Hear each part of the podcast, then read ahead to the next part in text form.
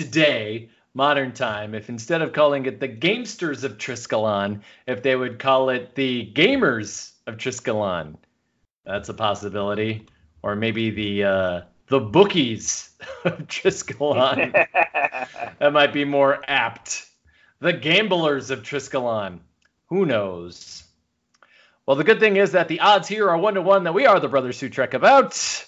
As always, my name's Matt, coming to you from Austin, and coming to us from Houston is my brother Ken. Say hello, Ken. Hailing frequencies are open. Excellent. Well, I'm just going to get this out of the way right at the top of the episode is that I did not love this episode at all. okay, I shouldn't say at all, but I did not love this episode. And we'll get into the very particular reasons once we hit the recap. But generally, I felt that not only was it slow, but that I also feel like we've done a lot of this before. We've been here before. Yeah.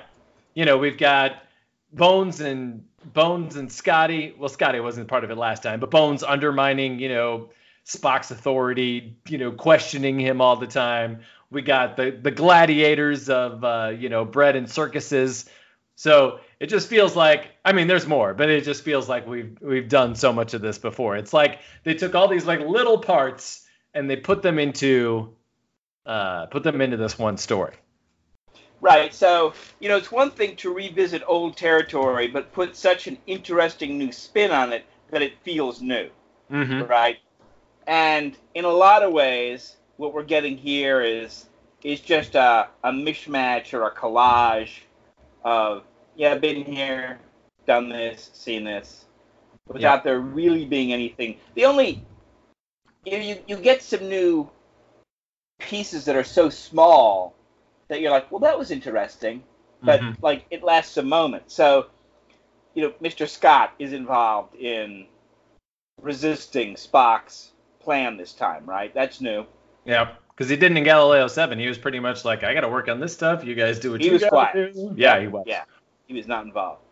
And of course, there's been a lot of development for his character now, right? So he, Right. he's not like you know uh, Lieutenant Kyle, who, who you would not expect to be engaged in a debate about what they should do. Right. And you get that that really interesting ending, right? Where Kirk beams off. You don't go back to the ship, where there's some banter. Nobody's like, uh, well, uh, Mr. Scott and, and Dr. McCoy didn't think that my plan to come here was going to bear any fruit. Mm-hmm. And you get some, you know, joke like, uh, didn't trust the old Vulcan logic, eh? you didn't get the normal ending. right. Instead, you got this thing where she watches them beam away, and then she gives a little poignant speech, and I, I thought that was really good. But it was also like the last 10 seconds of the episode. Yeah. Well, I got a story behind that that uh, final speech, but we'll get there. With all that out of the way, though, with with my feelings generally towards this episode, here's how EW ranked this episode. Number 14 on the all-time list. They said, "It's American gladiators in outer space. Three brain creatures living in a big dairy case who force Kirk to battle assorted opponents with an enormous can opener. What's not to love? You're like, well, thanks, EW. All right. You definitely see this quite differently than I do. There is a lot of lore with this episode, right? In the sense that fans remember this episode and you get some interesting little pieces that you could hang your hat on and refer to, right? So Mhm. there's this whole business about quatloos, and I'll wager so many quatloos. And so, kind of in the geek community, if you start Googling, you know, I'll wager quatloos, you'll find people who, you know, say that Right. and it's it's it comes from this episode and You know, but to me, it's one of these little hooks, one of these little pieces in an otherwise kind of we've been here before episode without yeah. necessarily making it feel like the challenge is different or it's new or it's interesting or it's fresh. Uh, because the people involved are creative people. It's not right. like every you know like everything about this episode is is uh, a rehash. Some of the dialogue is good. Some of the situations are interesting. Some of the mm-hmm. new problems are are you know have an interesting element, but they don't rise to the level of making the episode compelling. Yes, I totally agree with that. Uh, we'll get into it later, just because I have notes written later. But for me, uh, the lack of a good B story, I think, is part of what makes it slow. We just keep going back to the ship, and they're complaining about you know Spock and blah blah blah, and it just keeps happening and it keeps happening and it keeps happening, you know. And I it isn't they, until Spock comes back that it changes. I think they mistook the the argument between McCoy and Spock for a B story. Yes. Yes, I agree with that. And well, I even have reasons why once we get there. Um, so I would have guessed that this episode was written by Gene Roddenberry with all the weird like sexual overtones that are happening in this. Uh, but surprisingly, the idea was created by a woman named Margaret Armen. Uh, she, with DC Fontana, was one of the few working females, uh, female writers in TV in the 60s. Her agent had tried many times to get her on Trek, but she was rebuffed a few times, and it wasn't until the pickup into season two that uh, she sat down with Gene Roddenberry and uh, he uh, listened to her pitch and was all for it. Her pitch was called The Gamesters of Pentathlon. So I think that maybe they felt that was a little too close to the uh, the other one that they did, the Greek one that we just did. Who Mourns for Adonis. Yes, Who Mourns for Adonis. So that's probably why they didn't go with that. But uh, Cushman says this, the writer of uh, that great book, uh, These Are the Voyages, season two. It was originally planned as a science fiction story about a planet where people were used as gaming animals. When Star Trek aired, she rethought the concept, believing that it might be a good fit for this new television series. Star Trek seemed the perfect vehicle, she says.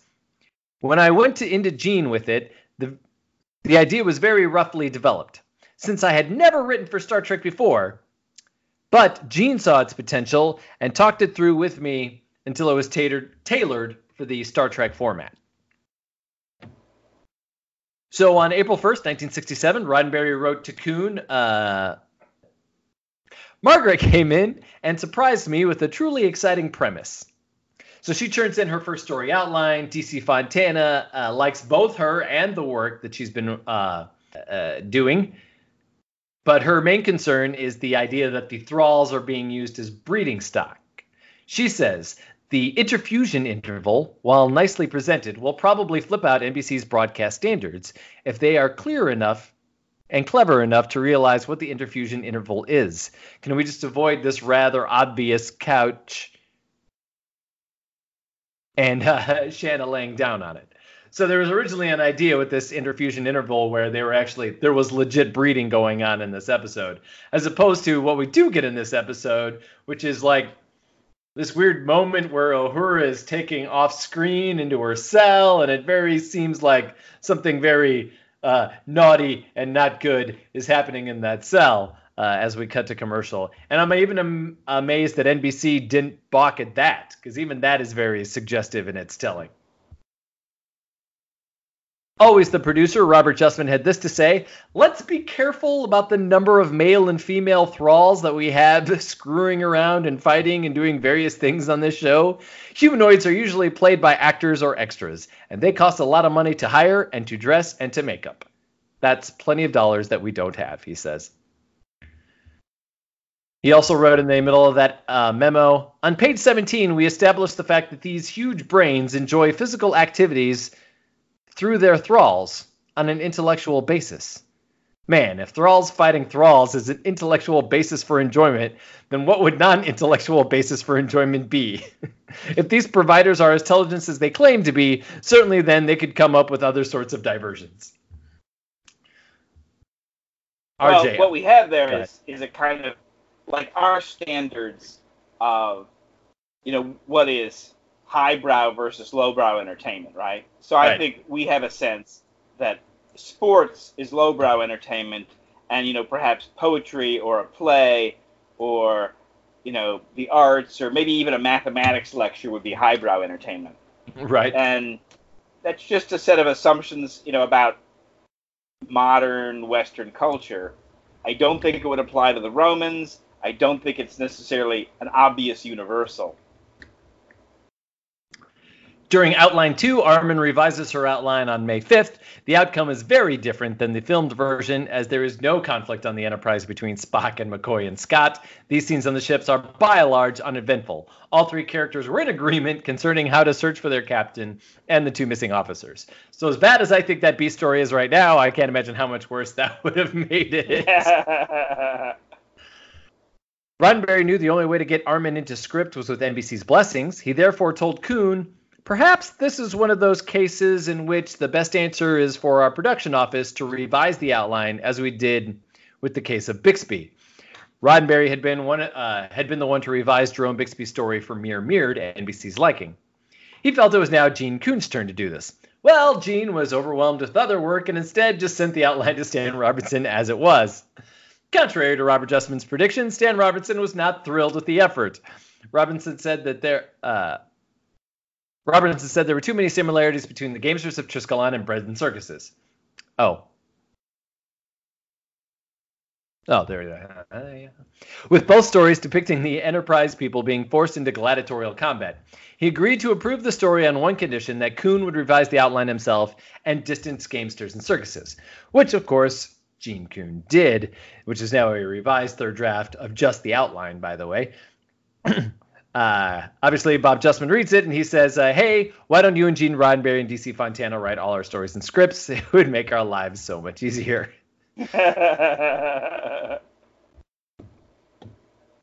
Uh, Roddenberry also gave feedback to this as well. Surprisingly, it was he and not Coon who suggested adding humor to the story. Roddenberry told Coon, uh, "We might also get some humor in this piece. For example, Sulu was assigned a, a hairy anthropod female creature." Might be assuming to follow Sulu's problems here as the rulers of the planet decide he is best mated with some particular biped animal. At this point, by the way, it was Sulu and not Chekov. Uh, more on that coming. They originally also too had this idea at the beginning of the uh, the big three on the shuttlecraft instead of being going off on the transporter.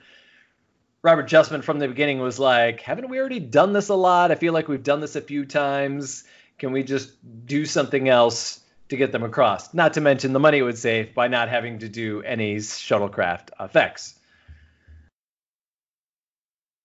So Margaret then writes draft one, and this time is DC with a, a bunch of notes, like uh, like 10 pages of notes, which all of which almost end up in the final draft of the script. She then writes draft two, Robert Justman is still losing his mind over the shuttlecraft opening, and uh, also goes on to say this We are now up to the big fight in Act 4. I do not deny the fact that this is quite an interesting idea, and it is liable to take six days to stage and shoot. How would you like to have Captain Kirk volunteer to be a solitary champion?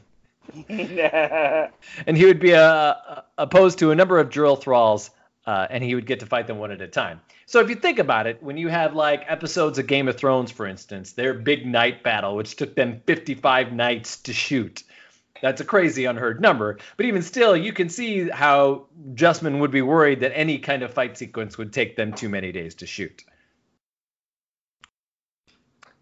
So we get a revised second draft of the script, but DC loves it, but she thinks that it's overlong. She also suggests that maybe it's Kirk who uh, maneuvers the the providers into a wager. So that was her plan. Coon likes this idea as well, and of course Armen is asked to do a uh, fourth draft, gratis, of course.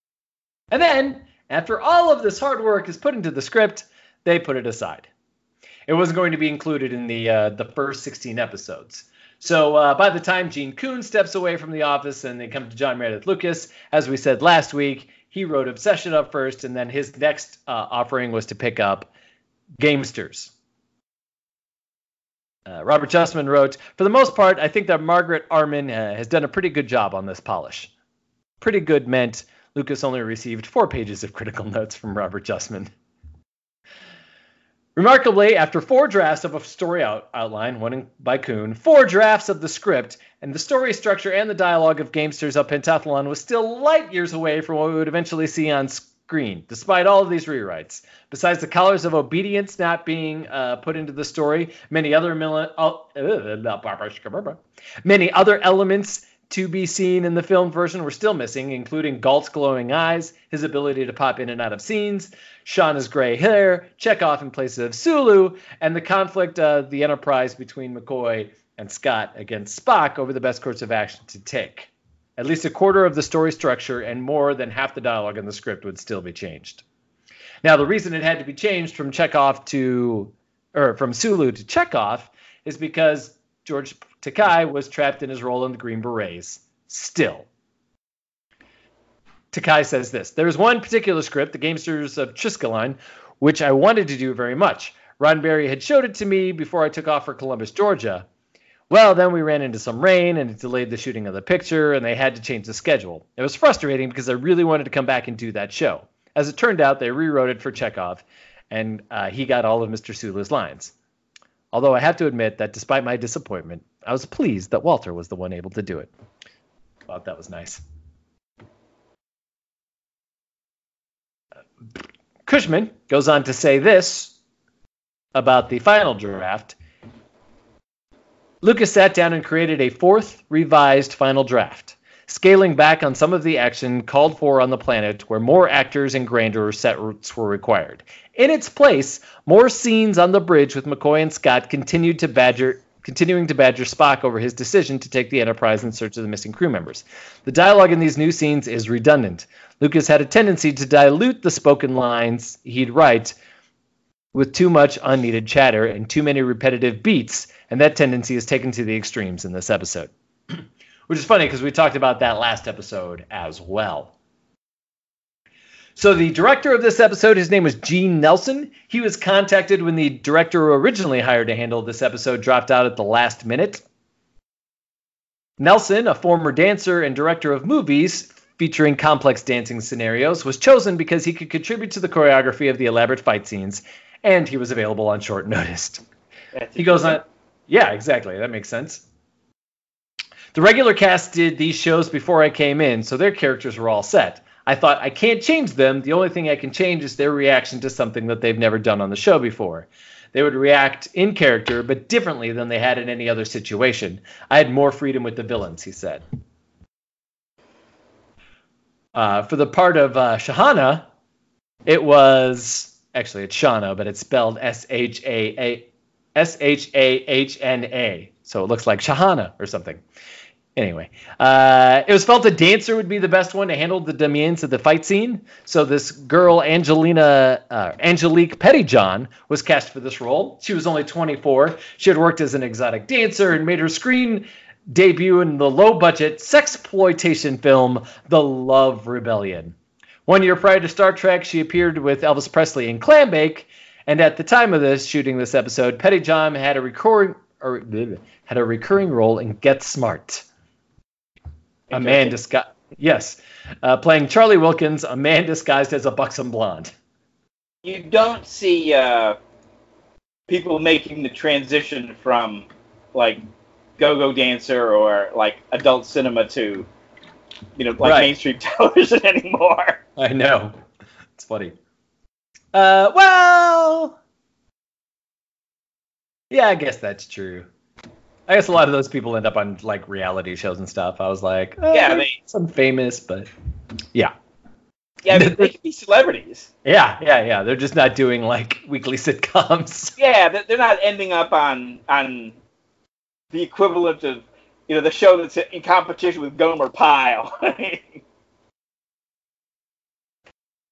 So uh, she says that uh, she was reading the script before she went in and auditioned, and uh, she had read that he was supposed to, you know, be a blue-eyed Amazon with green with green hair. And she's like, she goes into the office and says, "I'm hardly an Amazon. I'm only five foot six. They all laughed and they said, "Look, honey, next to Shatner, you'll look like an Amazon. Go ahead and read the script." I was like, wow. She said that I found Shatner to be friendly, gregarious, and rather mischievous, with a twinkling eyed little smile. A really marvelous person to be on set. At first, when I came in, I was very much in awe of working with him, but he made me feel instantly comfortable. I thought Leonard Nimoy was marvelous, intelligent, quiet, and very polite man, and I respected him very much. I loved Nichelle Nichols, and I thought she was just a doll. Walter Koenig was a really nice guy, very friendly, but also really quiet. I think he was on the shy side. Uh, just a couple quick more things before we get to the recap. Bart LaRue plays the voice of Provider One. He was also the voice of the Guardian of Forever, and was also the ringside announcer in Bread and Circuses. So we've heard his voice before. Also, also provider number two was Walker Edmiston. Uh, he played Little Be- Blaylock from the Corbomite Maneuver and played the keeper in the Menagerie. Lastly, provider three, which is the most interesting of them all, uh, spoke for one of the Talosians during the cage, but was also the voice of the self-destructing tape that gave Jim Phelps his assignment each week on Mission Impossible. So that's interesting. I love that one. Last but most important note. It was during this time that an inside source at, AB, or at NBC had leaked that Star Trek would not see its last minute pickup for the balance of the season. Gamesters would end up being its last episode to film. Angelique Pettyjohn remembers three or four days after we started filming, John Meredith Lucas came in and during lunch and made the announcement to the cast and crew. He was very sorry to say the network had canceled the series. Everyone was very depressed. Uh, so there's lots of talk about at the time, you know, uh, everyone obviously being upset, but as soon as the cameras came on, everyone doing their job, and as soon as the cameras went off again, it was, you know, sulk time. But luckily, within 48 hours of the rumors, official word came from NBC. The network had reversed its decision and was placing an order for eight more episodes of Star Trek. Shatner Woo! said, "Yep, right, exactly." Shatner said, "Obviously, the uh, the hearsay ultimately proved to be untrue, but for a two-day period, we all thought we were." uh, that Star Trek was a terminal case. And uh, that's it. That's all I got. So, you know what I like to say. Let's. I got lots more information, but we're gonna do it in the recap. Let's get to it. Captain's log. Stardate. It's five-year mission. So this episode starts with a remastered shot of them going around the this uh, moon with rings, many craters in this moon. The action starts quick as Kirk, uh, Uhura, and Chekov go to beam down out to a communication array that exists only on the planet, uh, only on the planet, and then they are zapped across the galaxy to Tris- Triskelion. However, nobody knows that yet. Kirk immediately recognizes they are not a Gamma 2 because of the trinary sun that exists on this planet. Be hard to miss. Yeah, exactly. Uh, not a lot of information on uh, Memory Alpha about trinary stars, other than to say that both Archer and Solar have reported one in Enterprise. So that's interesting. Uh, Scott, of course, is instantly worried and tells Spock that they have vanished. Spock says, in a way, that means they haven't vanished in the usual type of working of the transporter. The group on the planet try their communicators uh, as they are quickly surrounded by a myriad of humanoids two women in go go costumes and two men. They attempt to fire their phasers, but they don't work. Kirk orders hand to hand. but check off. Uh, but Chekov and Uhura are taken out pretty quickly. Kirk fights his guy and overpowering him. But then the green-haired, tinfoil-wearing Amazon steps in to make a half-hearted, half-hearted takedown of him. Credits. Back at back at it. From Flash Gordon, Ming appears. I mean Galt appears to welcome them. He immediately straps them against a wall and talks to them, then immediately unstraps them and walks them to their cells. I don't know what the point is strapping them in, but there you go. In that scene, we find out we find out about the providers. We find about a, we find out about the thralls and who they are and what the purpose is to this place. We are going to train you for the rest of your lives. Dun dun dun. However short they may be, apparently. Back to the Enterprise, Spock and Scotty have scanned everything, including uh, uh, including the systems, and still have not found the missing three. Back down on the planet, Kirk and crew are shown to their cells, but they try to make an escape Oh no, but then the collars that have been placed around their necks stop them with painful measures.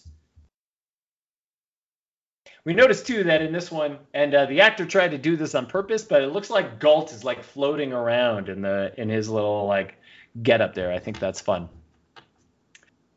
Back to the ship, they've scanned now. They're not even in the solar system. Bones is still uh, is assured that their atoms are still scattered somewhere out in space. Could they live for an hour as atoms in space? Spock says, I don't know, but that would be an interesting experiment. Which just pisses Bones off even more. I wonder why.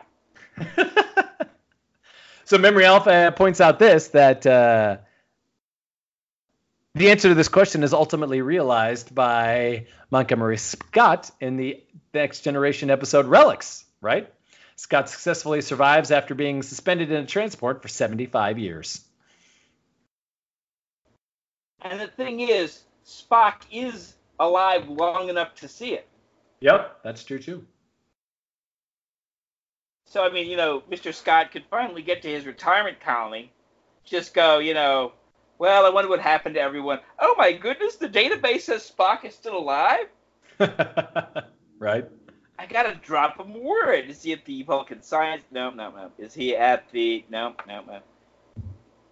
Location, Mr. Spock. Unknown. Is he dead? Is he not dead? What's happening here? yeah, what's going on?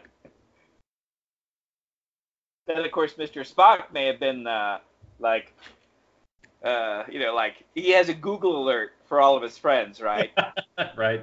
Anticipating time travel, not necessarily surviving in a transporter stream, but sure.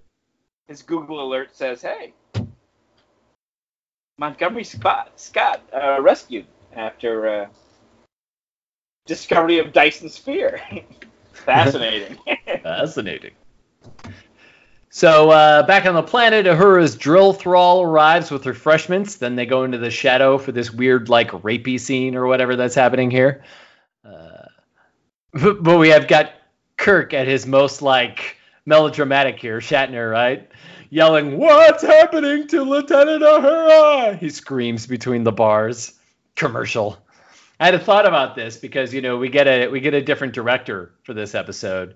You know, usually we have one of the rotating three, but this time it's uh, this new guy Nelson, and wow. so maybe he. Did, so one of two things either happened. My guess is, is a he doesn't know how to rein in, you know, Shatner to get a less like crazy melodramatic thing, or B, which is just that he wanted it. You know, he was like, right.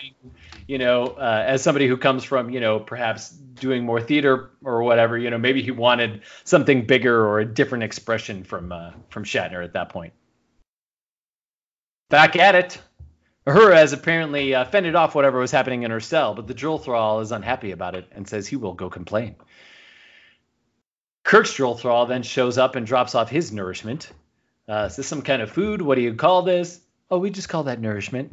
Okay, good lines. Back to the Enterprise Spock's log 3259.2. They find a fluctuating energy beam in a hydrogen cloud. Spock says, "This is weird. We've got an ionized cloud that's going off of it. Let's uh, let's follow it." Bone says, "Are you going off on some kind of wild goose chase?" Spock says, "Doctor, I am following the captain, Lieutenant Uhura, and Ensign Chekov, not some wild aquatic fowl." really? Uh, so the Enterprise leaves orbit of Gamma 2 and uh, starts following the ionized cloud at only warp 2, by the way. Uh, we get then this funny scene here with Chekov and the yellow alien girl who's like coming onto him so hard. There's also a boom shadow in the in the shot if you look right above Chekov's head. Oops. Yep. And then it's funny. Uh, she ends with her chin on his shoulder, just like looking at him. Thought that was really funny. Yeah, she's digging Chekov. Yep, definitely. And she even suggested like they could be paired. You know, they could be yep. mated. If you're lucky, Chekov. Could be us. Although there could be worse out there. Who knows? Like he could get stuck with some like female Klingon or something. That could be real trouble. Yeah, that that would be especially uh, the the modern Klingon, right? Yeah, you, exactly. I, I can just imagine poor Chekov. You know, he's got to. He's still got to be like 19. what? right. Exactly. So uh, Kirk starts asking his Drill Thrall some questions. Uh, we find out about the red lights on Shahana's collar, uh, Scheherazade, whatever her name is, and uh, it's like uh, it means who owns them, basically. Uh, so this is when Kirk starts from stops interrogating and turns on the seduction line, right? He gets this like plus five to every seduction he tries.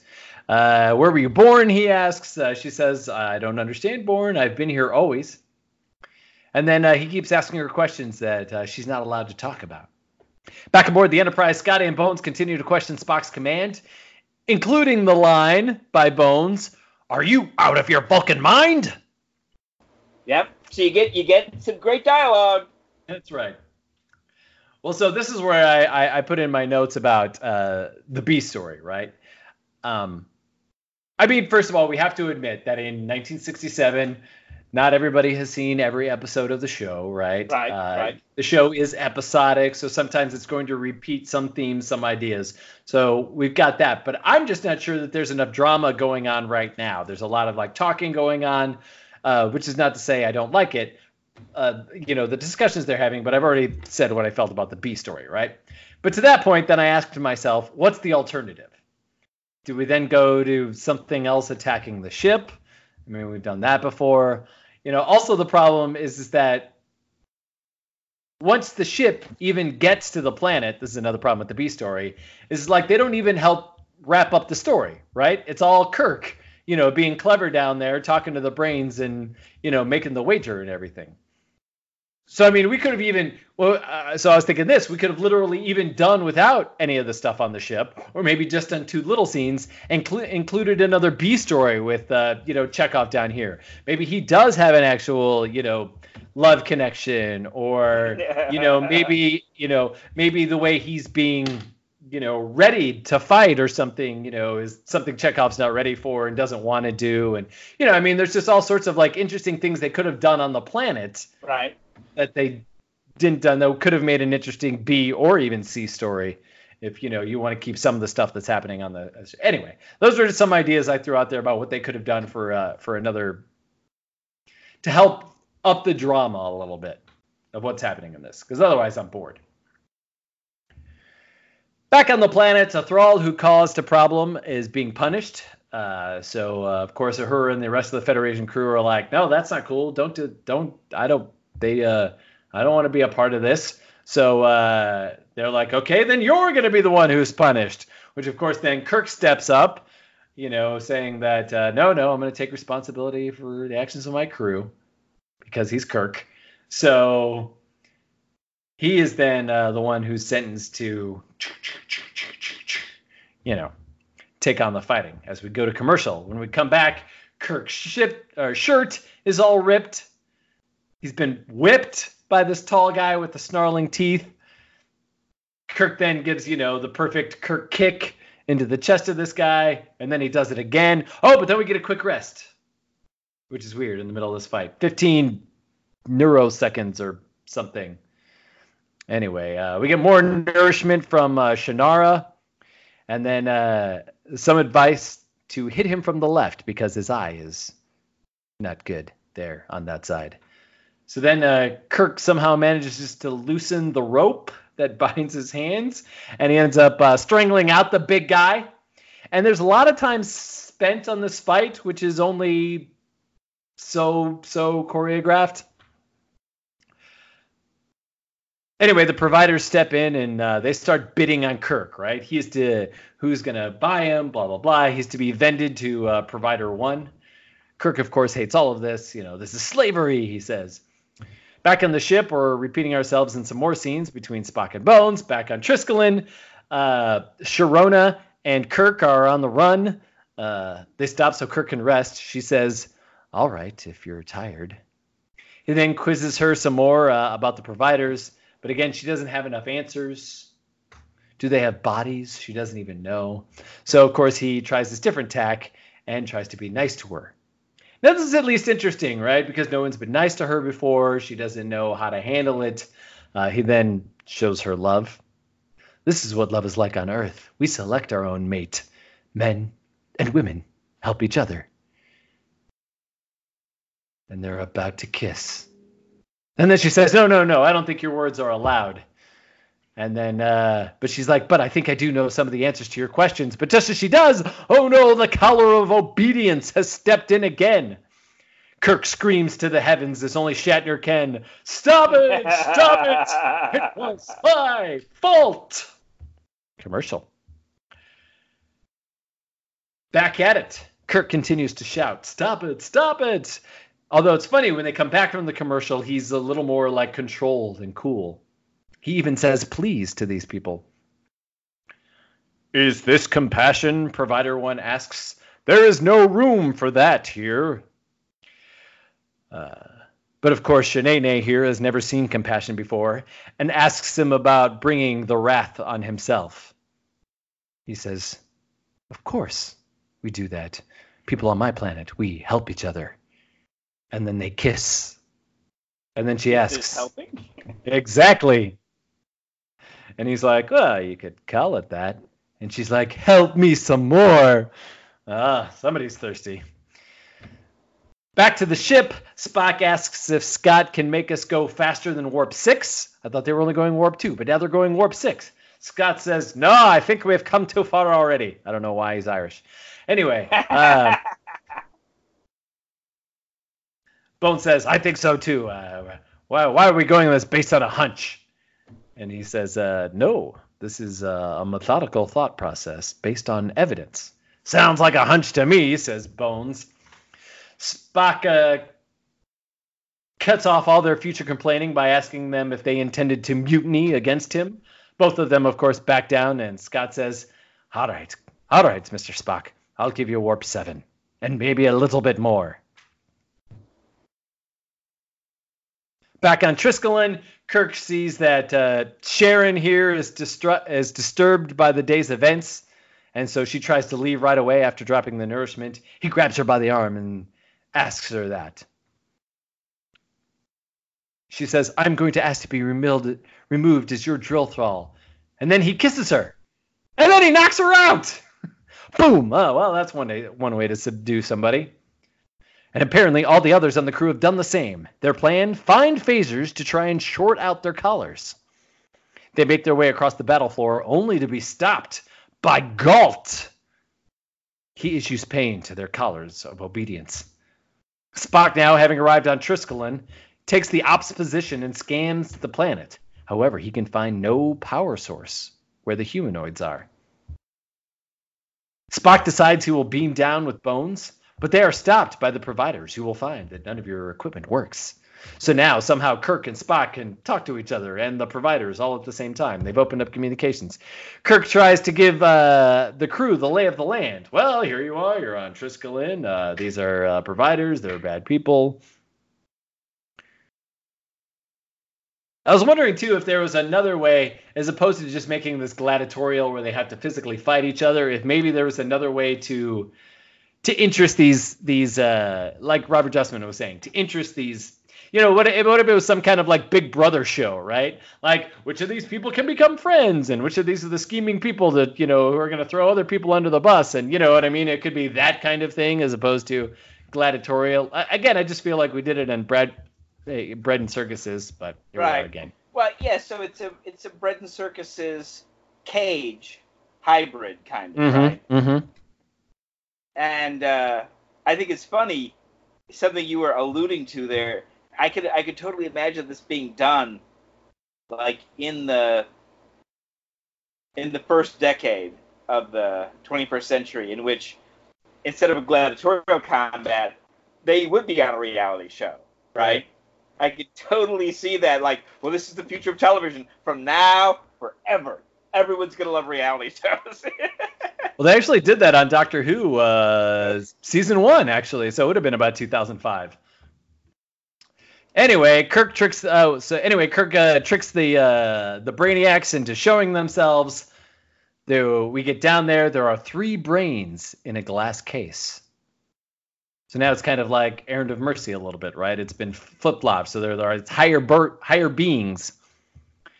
It's also worth pointing out here that the top of the dome that they the the clear dome that they put the brains in was the top of Lazarus's ship from the alternative factor. So that's Oh. kind of funny. Yeah.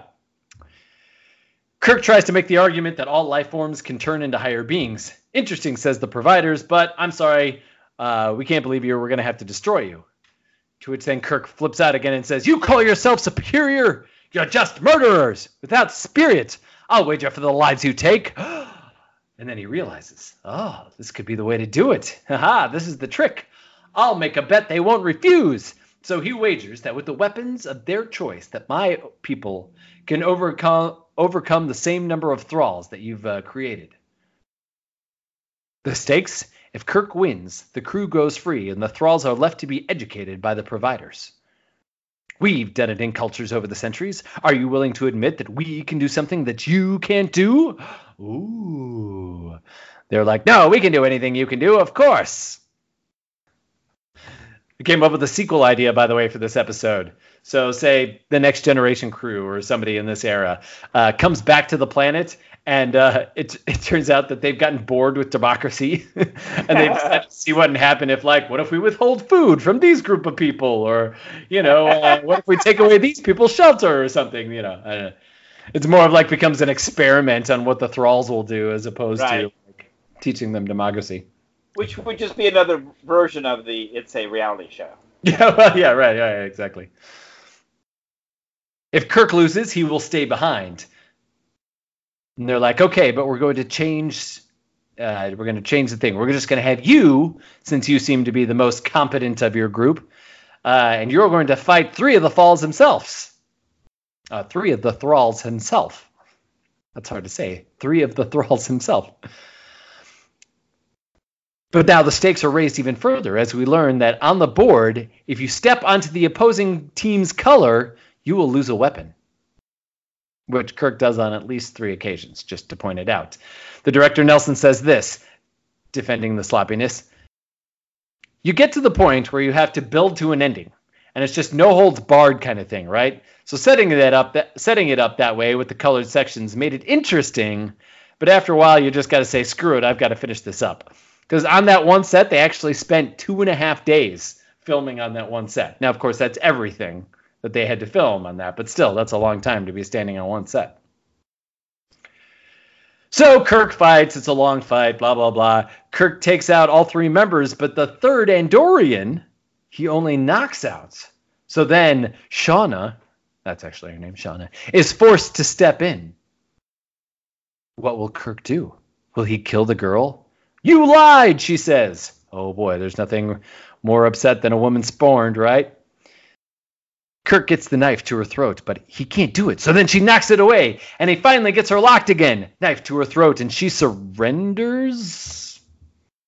I thought the stakes were that somebody was supposed to die, but the providers say, "Nope, you're right. You win. Okay, we'll uh, we'll teach these thralls uh, about you know becoming good people and democracy and all sorts of things."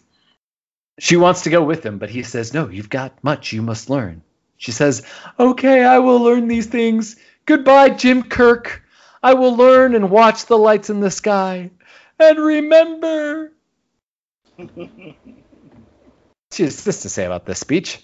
When I said goodbye, Jim Kirk, I had tears in my eyes. And those tears were real because I was thinking that it was actually the goodbye to Star Trek. I really cried, and that's how I meant it because I thought the series was uh, wasn't going to be shooting anymore. She said. So see, that's good. It all worked out behind. And uh, you know, that's that. Not a lot to talk about here, right? Slavery bad. Humans can't be contained. Democracy good, I guess. I think we hit it all. Uh, Star Trek was in its usual second place position during the first half hour of the episode, but then rose to claim the number one spot at 9 p.m. the night. What happened to Gomer Pyle? Yeah, it remained NBC's highest rated Friday night show. Oh, it still lost to Gomer Pyle. That's why it lost in the first half hour. Duh. But it was going up against the Music Man. They're actually showing the Music Man, so. All right, Gene Nelson, the director, said they desperately try. Uh, they desperately hard. Bases for Andorians. That is for the Klingons. Have you heard about the tradesman Kirk? Kirk never heard of any Kirk. That somehow it got fused together, the two. well, it only makes sense. So the director Gene Nelson said this: they tried desperately hard to shoot a sci-fi show in the same amount of time that you shoot an action adventure. Everybody's on edge because of the pressure. You had to make many sacrifices. I had many exciting things I was planning to do, but you find that uh, you can't do it, and you must find another way to get the idea across. So, for instance, there's the scene with Chekov and and, and his little like lady who's trying to woo him. Uh, they only had one setup for that. They couldn't do all the close-ups. So it was Koenig's idea to like turn towards the camera and not look at her to make everything seem a little more awkward. But that also helped with them getting uh, both their faces in the shot at the same time. So clever on his part.